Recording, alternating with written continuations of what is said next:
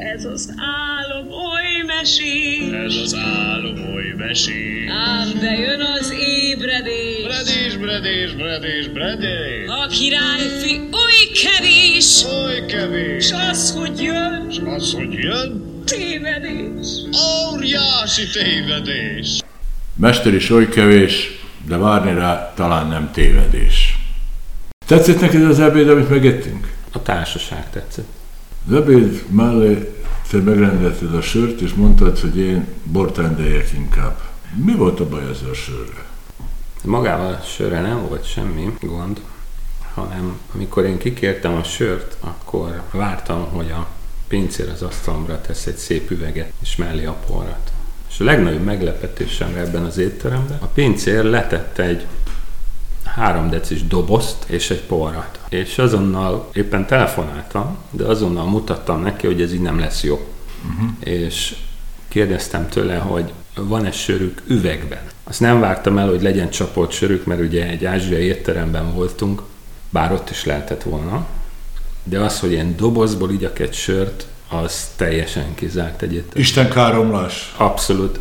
Uh-huh. Abszolút, az, az, az egy lehetetlen dolog. Otthon szívesen előveszem a hűtőből a dobozos sört, és töltöm magamnak, de egy étteremben Nem a legrosszabb belvárosi étteremben voltunk, de ez nem működik.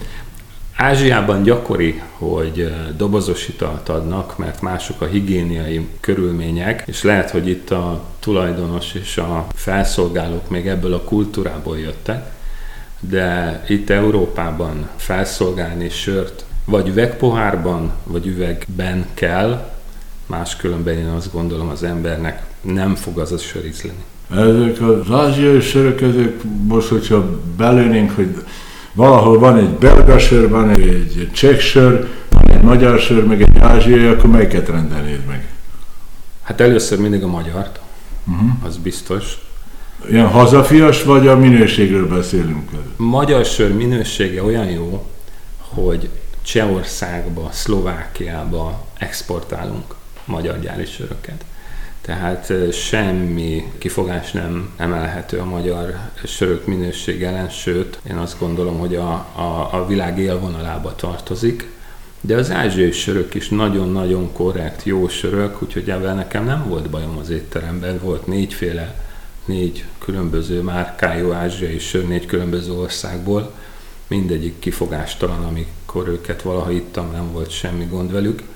De hát ugye Magyarországnak annyi hátránya van, hogy nem egy tradicionálisan sörkészítő nemzet. most elkaplak ezzel tradicionálisan.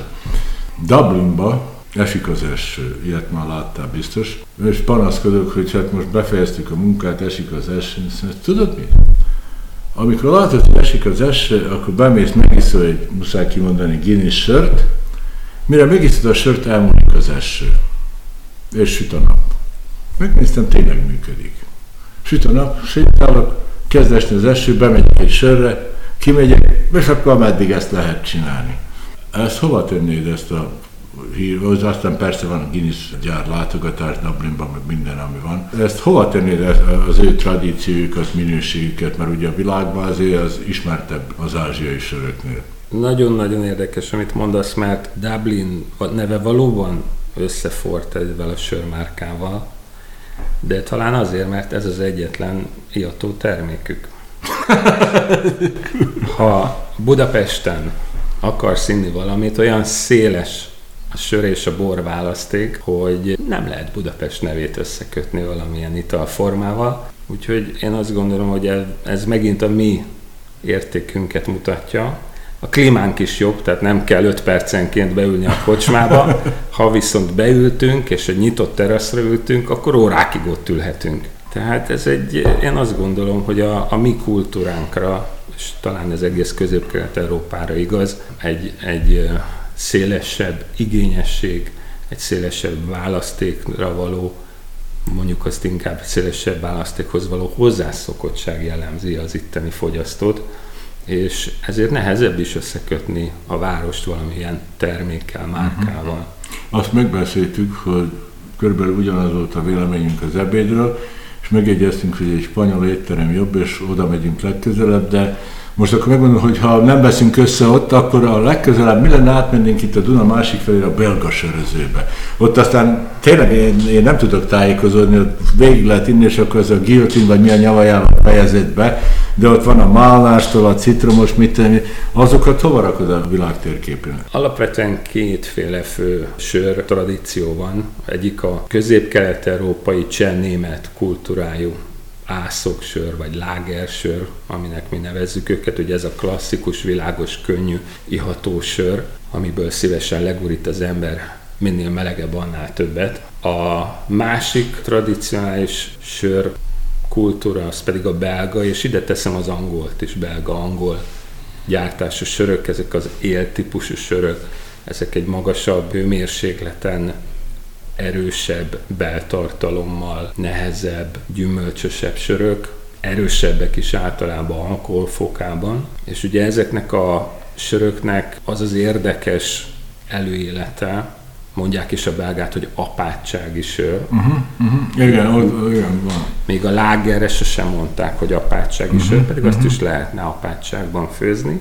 De valóban ez a német típusú sör, ez az ipari forradalommal, az 1800-as évek elejé ipari forradalommal kapta meg az igazi lendületét, ez a pilzeni sörnek is mondjuk, ugye, amely egy ilyen aranysárga, gyönyörű habos és tulajdonképpen egy nagyon látványos ital. És nagyon érdekes párosítás, hogy a német kultúrából kibontakozó lágersör az Csehországban nyeri el az igazi szépségét, amikor a cseh üvegipar rájön, hogy milyen jól eladható az üvegkorsó, mert addig mindenki agyakkorsóból itta a söröket, mert az egy zavaros lé volt, és nem volt érdekes a látvány, sőt, inkább nem nézték, hogy mit ittak. De amikor elindult ez az industriális időszak, és meg lehetett csinálni a német ászokolt sört szépen leülepedett az aljára, az italban az, ami elvitte opálosban a, a színét, és kialakult ez a gyönyörű aranysárga, alacsony hőmérsékleten erjesztett sör. Ez a pilzeni típusú sör, ez annyira látványos, hogy én ma is azért kérem üvegpohárban, azért kérem korsóban Szép ezt is, az szép. italt, mert ez gyönyörű. Aha, aha, aha. Bőn a hülye kérdés, de tőlem más nem várhat. Meghívnál te engem egyszer egy olyan sörre, amit te főzöl? Hát hát, ha nem kezdünk mondatot. Tehát nem, én úgy értettem. én, én nem főztem életemben sört, és az nem is egy egyszerű dolog. Szóval a sörfőzés első lépése, hogy a malátából ki kell főznem a benne lévő anyagokat, cukrokat, fehérjéket. A második lépés, amikor a komlót, az ízanyagot bele kell főznöm, és a harmadik lépés az, amikor a malátából kioldott cukrokat élesztő hozzáadásával alkohollá fermentálom. És ez egy nagyon bonyolult folyamat, mind a háromnak igazi mestere kell, hogy legyen a sörfőző mester. És ez is volt tulajdonképpen az ipari sörfőzésnek a kulcsa, mert egyrészt kellett hozzá a technológia, hogy a német mesterek olyan ipari technológiát tudjanak alkalmazni, amiből ez a szép pilzeni sör kialakult. De a másik, hogy kellettek a német mesterek. Még Csehországban is német mesterek alapították meg ezt az igazi, szép, pilzeni típusú sörnek a gyártását, de Magyarországon, Olaszországban mindenhova egyszerre ugyanazok a német mesterek jelentek meg, és hozták létre az 1800-as évek elején, közepén a sör gyártás kultúráját. Hát nem vagy mester a sörfőzésnek, ennek ellenére még senki se hallottam, aki ennyit tud a sörfőzésről. Biztos vannak, akik többet tudnak tőle. Most nincsenek ezek a német mesterek. Vannak mesterek? Vagy még mindig úgy kell mondani, hogy azért jó, hogy egy mester eljön a valamelyik kőbányai, újbányai, mit tudom én, sörgyárba, vagy itt is van már olyan mester, aki megcsinálja. Voltak is mesterek, vannak is mesterek, meglepődnél, de a mostani mesterek Prágába végeztek. Nem lepődök meg egyáltalán. Tehát ott van, itt nekünk nincs sörmester képzünk. Prágában vannak, és ez a te generációt körülbelül, ugye mondom, hogy a gyerekeim generációja, de ezek most is elmennek Prágába, és befejezik, és akkor jönnek ide a sörgyárakba? Nem, nem akarok igazságtalan lenni, mert a Kertészeti Egyetemen lehet tanulni sörfőzéssel kapcsolatos ismereteket, de az a típusú nagyon-nagyon magas söripari képzés, amit mi világszínvonalú mesternek tekintenénk, az Prágában van. És az elmúlt időszakban is több éven keresztül nem is egy, hanem több... Bocsánat, belevágok. Tehát ma, a mai Müncheni sörfőzőmester Prágába tanul? Nem lennék meglepődve. Nagyon- Nagyon-nagyon érdekes, hogyha megkérdezed azokat a németeket, akik imádják a német sört, de Prágában élnek, hogy melyik sör a legjobb a világon, akkor azt fogják ezek a német kollégák mondani, hogy a cseh sör a legjobb a világon. Tehát ott, ahol a legjobb a mester, hiába tanítja ő a magyar, a bosnyák, a mit. Van egy történetem, mikor Boszniába, Szarajevóba felújították a sörgyárat, nem fogsz meglepődni, hívtak egy cseh szakértőt, aki kért egy helikoptert, meg egy vízrajzi térképet Szarajevóról, beült a helikopterba, és azt mondta, hogy itt csináljátok, ahol a Ferenc Jóskáék csinálták, érted, a sörgyárat, pont oda mutatott le. Ez úgy néz ki, mint egy legenda, tudom, ott voltam, láttam, hogy ez. Tehát ők is a csekkmestert hívták, különben majd egyszer elmegyünk Szarajba, meglátod, hogy teljesen iható ez a láger típusú sör Szarajóba is. A víz az fontos, de abból kell még, hogy a mester csináljon valamit, ugye? Így van. És becsülik is a mestert. Nagyon-nagyon becsülik a mestert, jegyzik is, nemzetközileg jegyzik ezeket a Ez mestereket. olyan, mint a Michelin száros szakács körülbelül? Bizony. Aha, aha. Akkor váltunk egy kicsit. Mi nem a sörgyárban, meg nem a sörözőben találkoztunk, hanem egy iskolába. Abban az iskolában úgy hittek sőt, hogy az is egy mesterképzés, és te a mindenek ellenére beliratkoztál nem a sör mesterképzőbe Prágába, hanem Budapesten a MBA-be, hogy úgy mondjam, azt nem fogjuk letisztázni azt hiszem hónap reggelig, hogy az micsoda. Ott láttam mestereket. Lettél mester. Mi az az üzletelés mestere? Mi az az MBA? Vagy hogy látod most? Azért nem tegnap volt ez, azóta történt ez amaz. Hát bizony sok minden történt azóta. Amit én az üzleti életben láttam, hogy az üzleti élet mesterei nem a gondolkodók, hanem a megvalósítók.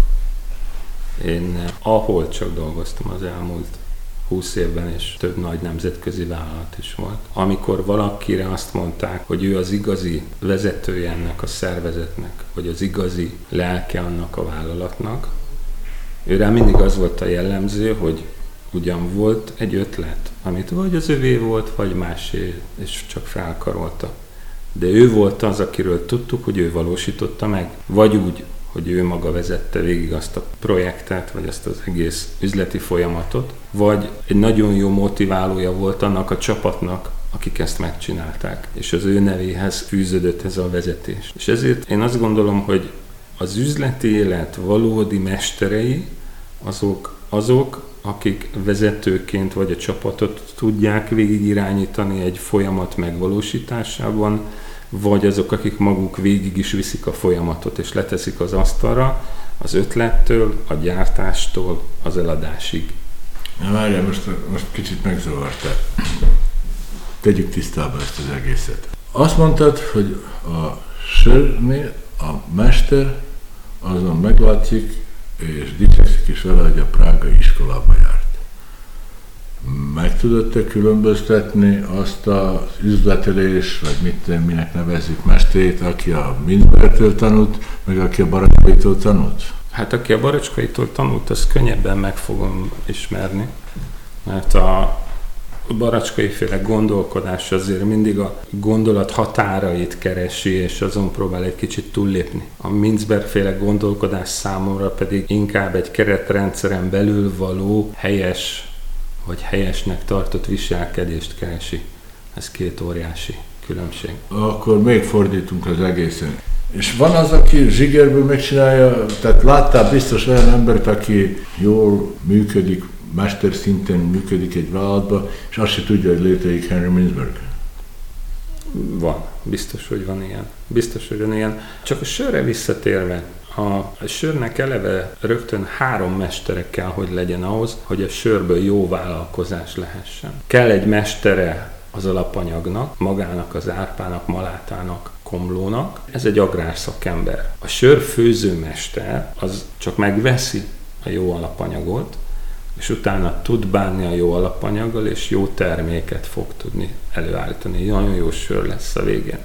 De van egy harmadik képesség ebben az üzleti folyamatban, amit a sörgyártásnak, vagy maga a söriparnak nevezünk, ez pedig az eladás. A szakmán belül az a mondás járja, hogy a sört nem csak megfőzni nehéz, hanem eladni is. És az eladáshoz az én szememben a legnagyobb mester a sört csapoló pincér. Mert ő fogja úgy letenni az asztalomra azt a Meg hogy remegje a keze, mikor csapol. Hát A remeg... hab az attól függ, nem? Hogy az attól függ, hogy mennyire remeg meg a keze, nem? ez egy legenda. Ez egy De nem legenda. így van? Jó, a, hát sör, a, sörcsap, vagyok, nem sörfőző. a sörcsapoló berendezések ma úgy vannak megalkotva, hogyha én a csapoló berendezésnek a karját húzom magam felé, sört ad, ha tolom el magamtól habot. És ez különösen a pilzeninél nagyon fontos, mert a pilzenit úgy kell letenni az asztalra a mesternek, hogy annak kétharmada sör folyadék és egyharmada sörhab. Akkor a legszebb, akkor a legkívánatosabb a sör. Csak a tahó csinálja, majd valaki magára is ismer, hogy így 60 fokos szögbe fordítja a poharat, hogy nehogy habos legyen, ugye? Ezt a tahó csinálja, az, az nem söri, aki hab nélkül vissza a sört. Így van, bár ez ugye sörtípustól függ, mert a belga Ó, angol típusú sör, az hab nélküli. Ha Angliába mész és sört kérsz egy angol ö, csapolótól, ő hab nélkül fogja neked adni a sört, mert ott még a széndiokszid szintje is nagyon alacsony, és csak pumpával tudja ki pumpálni a sört a hordóból, míg mi itt Közép-Kelet-Európában a pilzeni sörnél jó széndiokszidos kell, hogy legyen, mert a széndiokszid fogja kitolni azt a szép, gyönyörű folyadékot, és meghabosítani a végén a hordóból, amit mi pilzeni Nagyon csávó vagy, most nagyon kicselezte engem, gyorsan visszaugrottál a sörre, ha bár mondod, hogy sört nem tudnál főzni, de egy sörgyárat tudnál vezetni. Azért nem hagyom magam, jó? Menjünk vissza egy kicsit ezekre a mesterekre, Persze van eladás mestere, van, aki adócsaló, vagy mit én könyvelő mester, ez így mind rendben van, de azért menjünk vissza erre az üzletelés mesterére. Tehát valami itt ez, a, ez, ez nekem itt gyanús, hogy van-e ilyen imázsa annak, aki, aki eljut az üzletelés mesteréig, mint mondjuk egy szakácsmesternek, egy sörfőző mesternek. Hogy látod ezt ez a, az utóbbi húsz évben? Meg hát azért elég sokan, akik együtt, ahogy mondjam, osztálytársai voltak ezekben a nagy létszámú emberből, követett, hogy kiből milyen mester lett, hogy lett. Valahogy ez nem erőtetem a válasz, hogy azt mondta, csak úgy lehet, hogy ne járjon iskolába, de hogy látod ezt a kapcsolatot az iskola, és lekciót ne vigyél vissza a sörfőzésre, akarom most az üzletelés mesterét tőled hallani. Nagyon nehéz válaszolni a kérdésedre, és lehet, hogy megint nem úgy fogok, ahogy szeretnéd, Majd beleszólok. de egy élményemet osztanám meg veled. Nemrég volt a 25. évfolyam találkozom az egyetemi évfolyam társaimmal, ugye én vegyészmérnökként végeztem, és nagyon érdekes volt mindenkitől hallani, hogy ő mi lett. Uh-huh. És egy olyan furcsa érzés volt, hogy ott voltak az én évfolyam társaim, ott volt velem együtt az a magamban lévő kétség, hogy mit is csináltam én az elmúlt 25 évben, és amikor őket végighallgattam, akkor nem csak az történt velem, hogy örültem, hogy ők mik lettek, hanem arra jöttem rá, hogy én is ott vagyok, ahová érkeztem, uh-huh. és ahová indultam. És ők is ott vannak, ahová indultak, és oda érkeztek. És ebben az volt a nagyon szép, hogy mindenki olyan megnyugtatóan jól volt uh-huh. ebben a évfolyamban.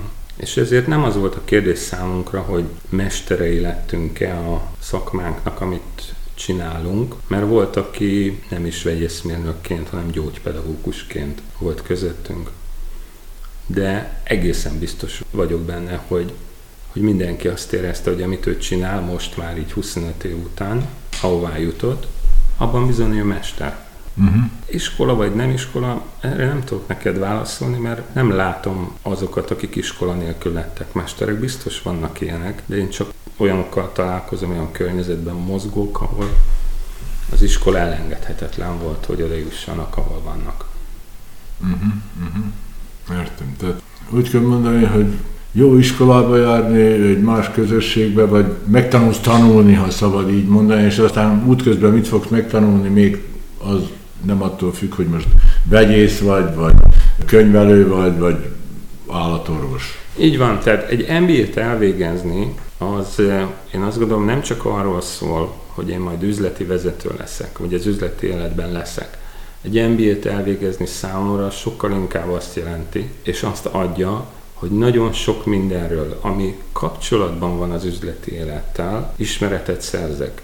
De azt nekem utána kell majd oda tenni, ahol én vagyok, ahhoz hogyan kapcsolódik, ahhoz mit tudok vele kezdeni, és abból mit tudok felépíteni esetleg, akár üzleti, akár személyes célok érdekében. Tudom, hogy a iskolapadnak a másik felén is voltál, tanítottál, vizsgáztattál, meg tudom micsoda.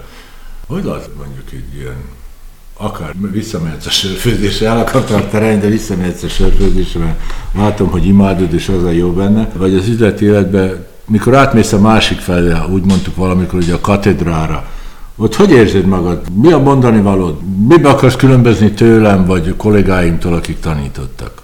Hát én eleve nem egy, egy oktató típus vagyok abból a szempontból, hogy ez nekem nem a fő tevékenységem, hanem én gyakorlati embernek tartom magam, és amikor én az oktatásban megjelenek, vagy tevékenységet végzik, akkor inkább azt a tudást szeretném átadni a hallgatóknak, ami valami a való életből. És a való életben egyébként egy nagyon fontos dolog, hogy adott helyzetben nekünk nem kell a tökéletes tudás. Ha csak gondolkodom és várom, hogy meglegyen minden információm, és meglegyen a tökéletes tudásom, akkor soha nem fogok lépni, soha nem fogok alkotni, soha nem fogok eljutni sehová. Ezért én még oktatóként is azt gondolom, hogy ha a hallgatómnak van képe arról, amiről beszélünk, el tudja helyezni magában, hogy ő ez hogyan kapcsolódik, de a tudása nem tökéletes. Attól akkor én már azt gondolom, hogy megtettem azt, amit oktatóként tehettem, ő majd fog tudni abból építkezni magának, tovább fogja tudni gondolni, és nem kell nekem elvárnom az ő tökéletes tudását ebben a dologban is, hiszen szinte semmiben nem rendelkezünk tökéletes tudással, miért pont abban kéne, amit én tanítok. Viszont azt szeretném látni a hallgatóimon, hogy gondolkodnak, és amiről éppen szó van, azzal tudnak kezdeni valamit, van fogalmuk arról, hogy mi is az, amiről éppen beszélgetünk, vagy gondolkodunk. Uh-huh. És ennek hogy látod az arányát? Mondjuk én, én imádok behozni az egyetemekre ilyen embereket a praxisból, akik tanultak, akik tudják ezt, azt, amazt, és csinálnak valamit. Teljesen mások vagytok, mint mi. Köztünk is vannak különbségek, köztetek is vannak különbségek. A gyerekeid, a fiat generációjában milyen arányt szeretné ebből látni az egyetemen? Mennyi én, mennyi te, hogy most így leegyszerűsítsük? De ravasz kérdés. Semmi nem jó, amit csak valamiből tartalmaz, és másból nem. Uh-huh. Tehát biztos, hogy kell ebből is, és abból is. Csak akkor fog a dolog működni. A gyakorlatorientáltság az az én személyemből adódik, én biztos, hogy abba az irányba húzok, de nyilvánvalóan a gyakorlatot is meg kell alapozni valamiféle elmélettel. De ha engem kérdezem, akkor én azt mondanám, 10% elmélet, 90% gyakorlat. Ha, mondjuk most, mivel úgy maradtam, most ettől kezdve kérdezhetsz engem, ha van kedved. Igen, láttam, hogy... Láttad, hogy úgy maradtam? Nem ezt a választ vártad. Vártam, hogy egy okos, tapasztalt ember mondjon valamit, majd lesz időnk még erről beszélgetni, mikrofonon kívül is, ott esetleg másképp beszélgetünk. Én, én egy dolgot kérdeznék tőled, mert ahogy beszélgettünk, és láttam is a munkásságodat, te nagyon sok helyen tanítottál, nagyon sok helyen gondolkodtál, láttál már mindenféle oktatási rendszert, nyugatit, magyart, balkánit, amerikait. Mit gondolsz, az, ahol te most vagy, a Széchenyi Egyetem, miben különbözik a többitől? A Széchenyi Egyetem abban különbözik a többitől, hogy van egy pár, nem fognak a kollégáim, akikre gondolok, és akiket legjobban tisztelek, onnan megharagudni, ha azt mondom, van egy pár apróság, amiben világszám.